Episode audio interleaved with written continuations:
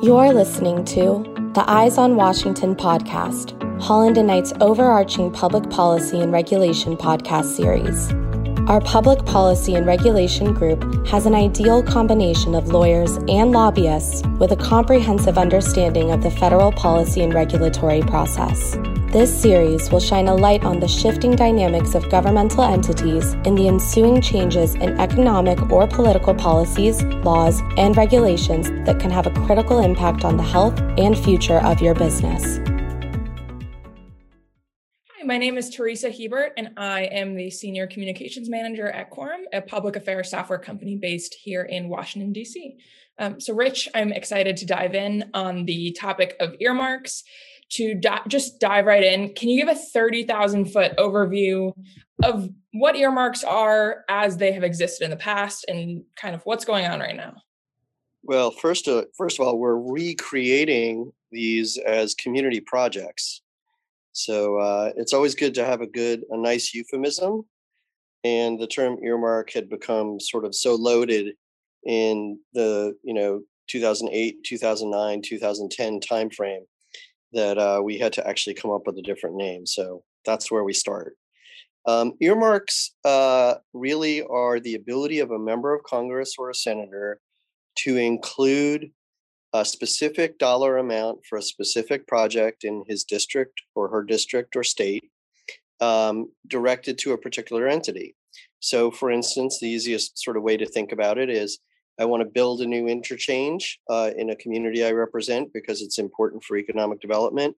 I'm going to earmark uh, $12 million to help my local government do that project and get it done. Uh, and, and the debate around earmarks tends to center on a couple of things. Uh, should members of Congress have this power? Uh, or should we be leaving those types of decisions to the executive branch, to career staff at, for instance, in that instance, the Department of Transportation? Uh, and members of Congress feel very strongly that the Constitution gives them the power of the purse. And that includes not only appropriating general funding to accounts, but also taking care of issues in their district back home. Uh, so, you know, that, that question seems pretty cut and dry at this point. Um, and then the second question, which really put us into the situation in 2010 where earmarks were at, at that point temporarily ended, is how do you deal with uh, some of the ethical issues around earmarks? For instance, a member of Congress who appropriates funding to, to an entity that he has a financial interest in or may benefit from. Or in my uh, off ramp example, a member of Congress who owns a piece of real estate you know two blocks from the off ramp and uh, the off ramp is going to increase the value of his property or her property. So um, you'll see in the requirements from the house appropriations committee that have come out now that very clearly there will be ethical uh, disclosure on any personal interest a congressman has or a congresswoman has in a project and we will kind of move forward from there. And any project that shouldn't be funded that, that people have questions about they'll have the ability to raise that on the House and Senate floor and have the committee leadership address that as the bill moves forward. Who are the key players that folks should be following as this develops as a new process this year in Congress? Well, it's interesting. There's there's very broad support, uh, frankly, interestingly, in a time when when we're so partisan about things, on both sides of the aisle, uh, to bring earmarks back. The House Republican uh, caucus will be moving towards a vote on the issue over the next couple of weeks. That's expected to pass, and Republicans will uh, be allowed to seek earmarks if they so desire. Um, obviously, you know, you've got a history here where Steny Hoyer, the majority leader in the House, Nancy Pelosi, the Speaker, Mitch McConnell, um, the the minority leader in the Senate now, all are formal former appropriators, all uh, in their heart of hearts support this. Um, I would say um, Congressman Hoyer has sort of been uh, the at the tip of the spear of bringing earmarks back. He strongly believes this is important, and I think you know over the last two administrations without earmarks, having handed over so much power to the executive branch, the leaders of the appropriations committee um, and particularly Senator Shelby, Senator Leahy uh, in the Senate, who have both of them been here for for decades now, feel very strongly that Congress Congress needs to reassert its power of the purse. And has President Biden weighed in on this at all? I know back last time around, President Obama had a hand in ending the process of earmarks at that time, but has President Biden weighed in on this this time around? Um, you know, it's interesting. President Obama, uh, even when he was in the Senate, was not uh, in, an earmark uh, supporter really. Um, President Biden's a different situation. He he um, when he was in the Senate, um, uh, you know, definitely uh, pursued earmarks for the state of Delaware.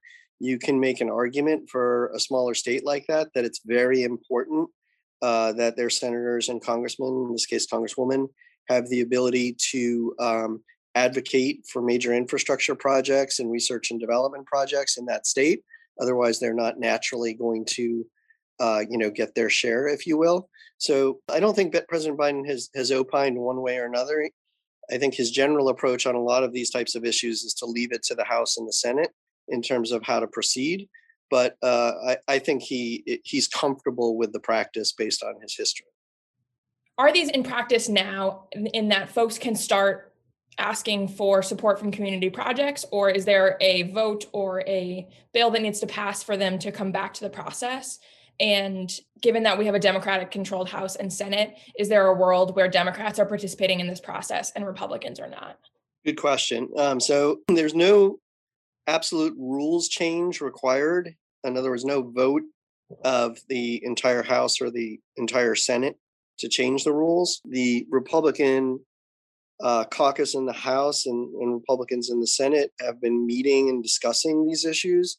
House Republicans are are clearly you know moving towards a vote, and it's pretty clear they're they're going to allow their members to request earmarks because they're making it a secret vote.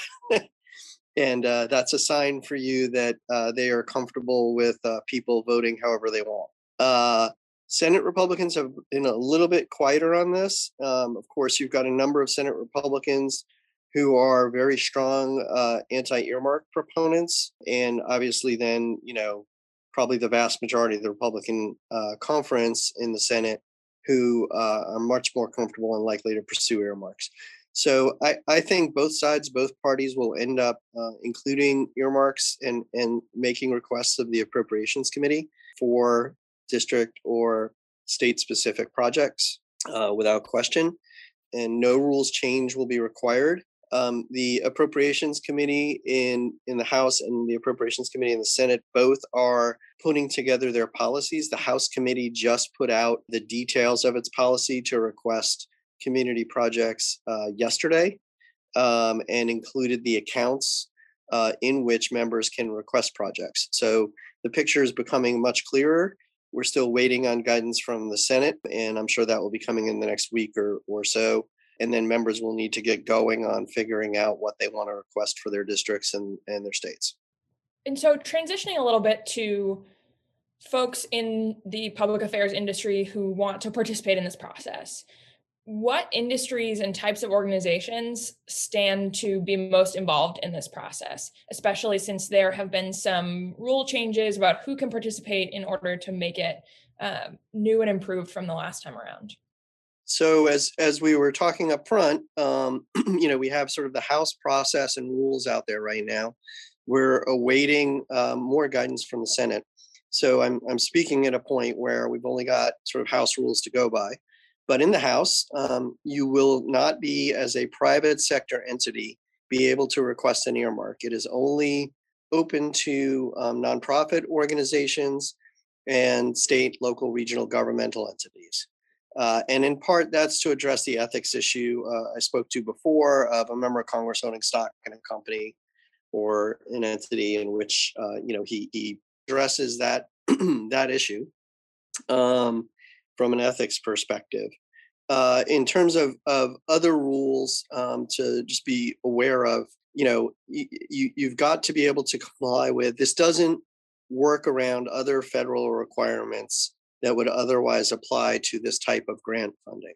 So, for instance, if you're going to ask for my off ramp in that example again, You still are going to be subject to the National Environmental Policy Act review that transportation projects require. You're going to have to pay the prevailing wage under federal labor labor standards, all those types of things. So you need to make make sure when you get an earmark for something that you understand all the requirements of getting that funding and, and can abide by them. Uh, and particularly for you know a smaller nonprofit, obviously a state or a local government will be able to handle that. But for a smaller nonprofit or somebody who is not as intimate with you know the requirements uh, that you must comply with when you get federal funding, um, that's something that we're very careful to walk them through. And that is why there are legal compliance and legal overlays to the earmarking process and, and why oftentimes folks come to law firms for you know support in this area. So, for an organization who fits those criteria, what would you recommend that they do right now to get the ball rolling on engaging legislators that they might want to help earmark funding for them? So it's very important to you know identify a project, sort of understand what accounts uh, you can get funding from in the House right now. Identify a project that fits within those accounts. Just to be honest, if you are a layperson who hasn't worked in the federal funding you know programs with a significant amount of time this is something that getting assistance actually does help on. We we have a lot of expertise in this arena and can walk people through know that project will fit because of this but you might want to think about this other project that would be a perfect candidate uh, and we can help people prioritize that way. At that point you need to reach out to your congressional delegation both your house members and your senators. They will have requirements for what you need to submit to their office and to make life more complex every office has sort of different requirements in terms of a form that you need to submit to them. So um, you may end up, if you have a delegation with two members of Congress and two senators, doing four slightly different forms on one project, and that makes um, you know your life more complex. But imagine us who do this for a living. Uh, you know, we're doing literally thousands of forms, right?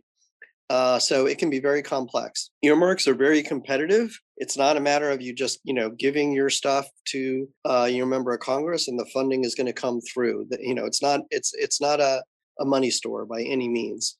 Um, so, member of Congress, an average member of Congress is going to get two or three project in spending bills on an annual basis.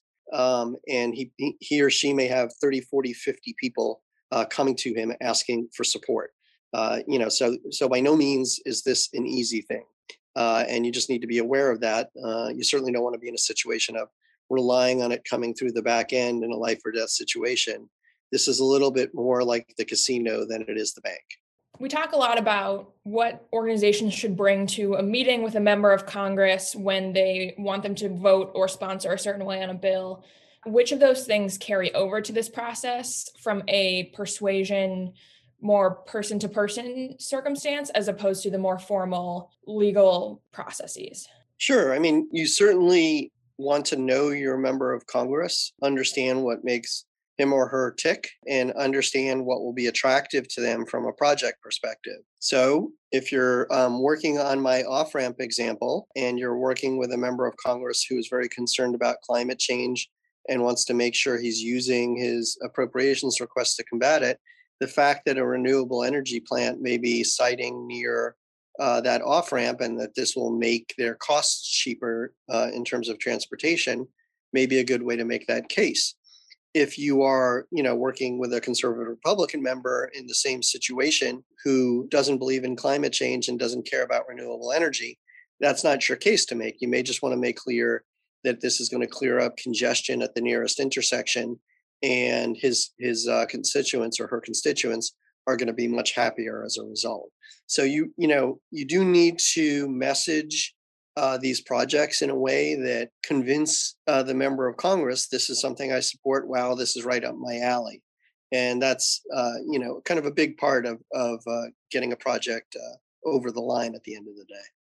And there's been a lot of conversation about earmarks bringing back some bipartisanship to the chamber because more folks will have a personal stake in legislation. Do you foresee this bringing any changes to the dynamics for other legislation that's not specifically funding legislation, but because there are new circumstances where legislators are working together, that it might change the way that other legislation is moving?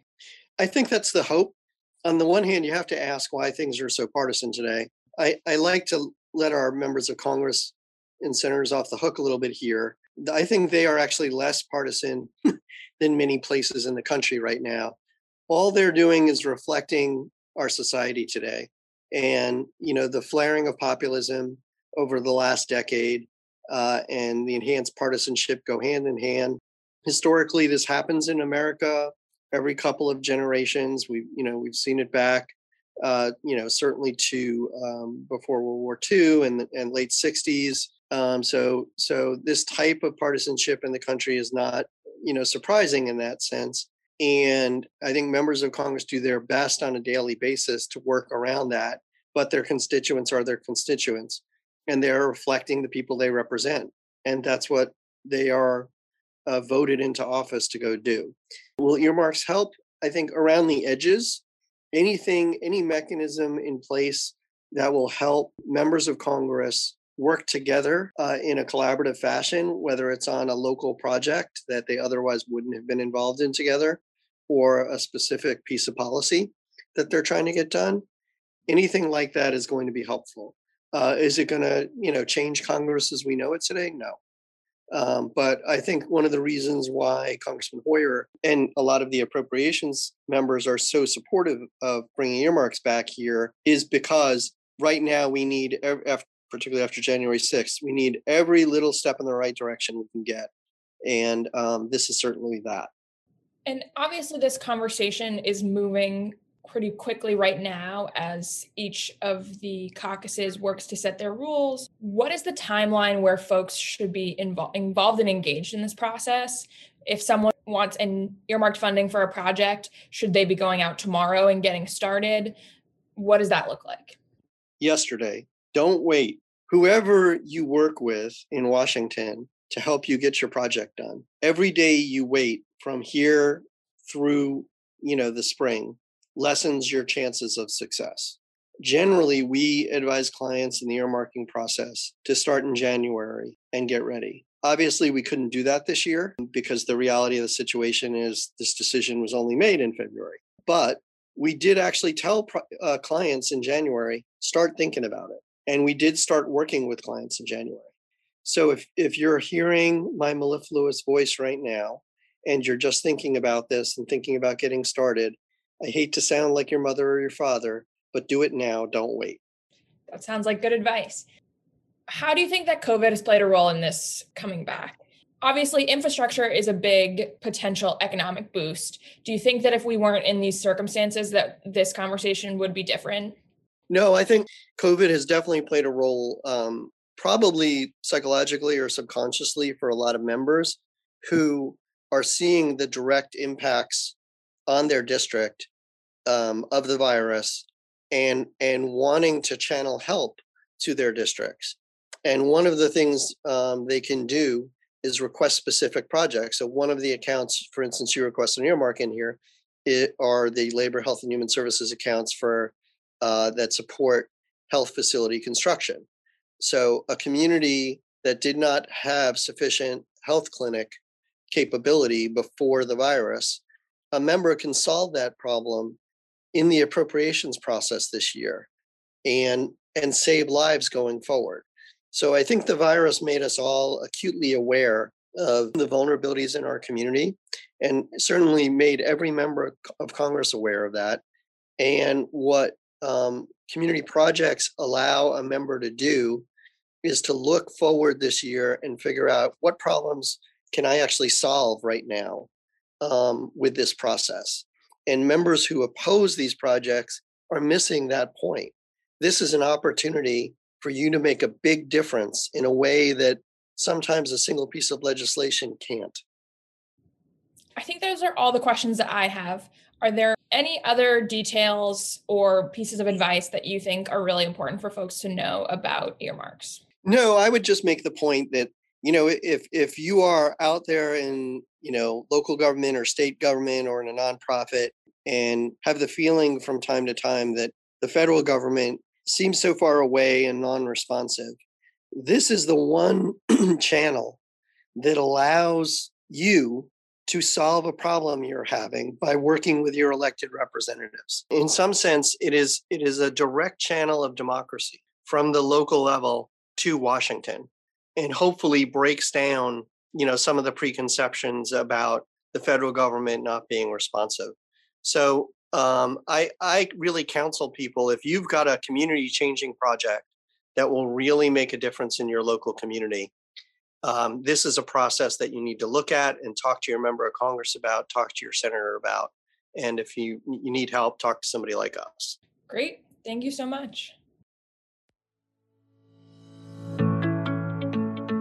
Thank you for listening to the Eyes on Washington podcast, brought to you by Holland and Knights Public Policy and Regulation Group. For more information on our Public Policy and Regulation Group, please visit hklaw.com/ppr.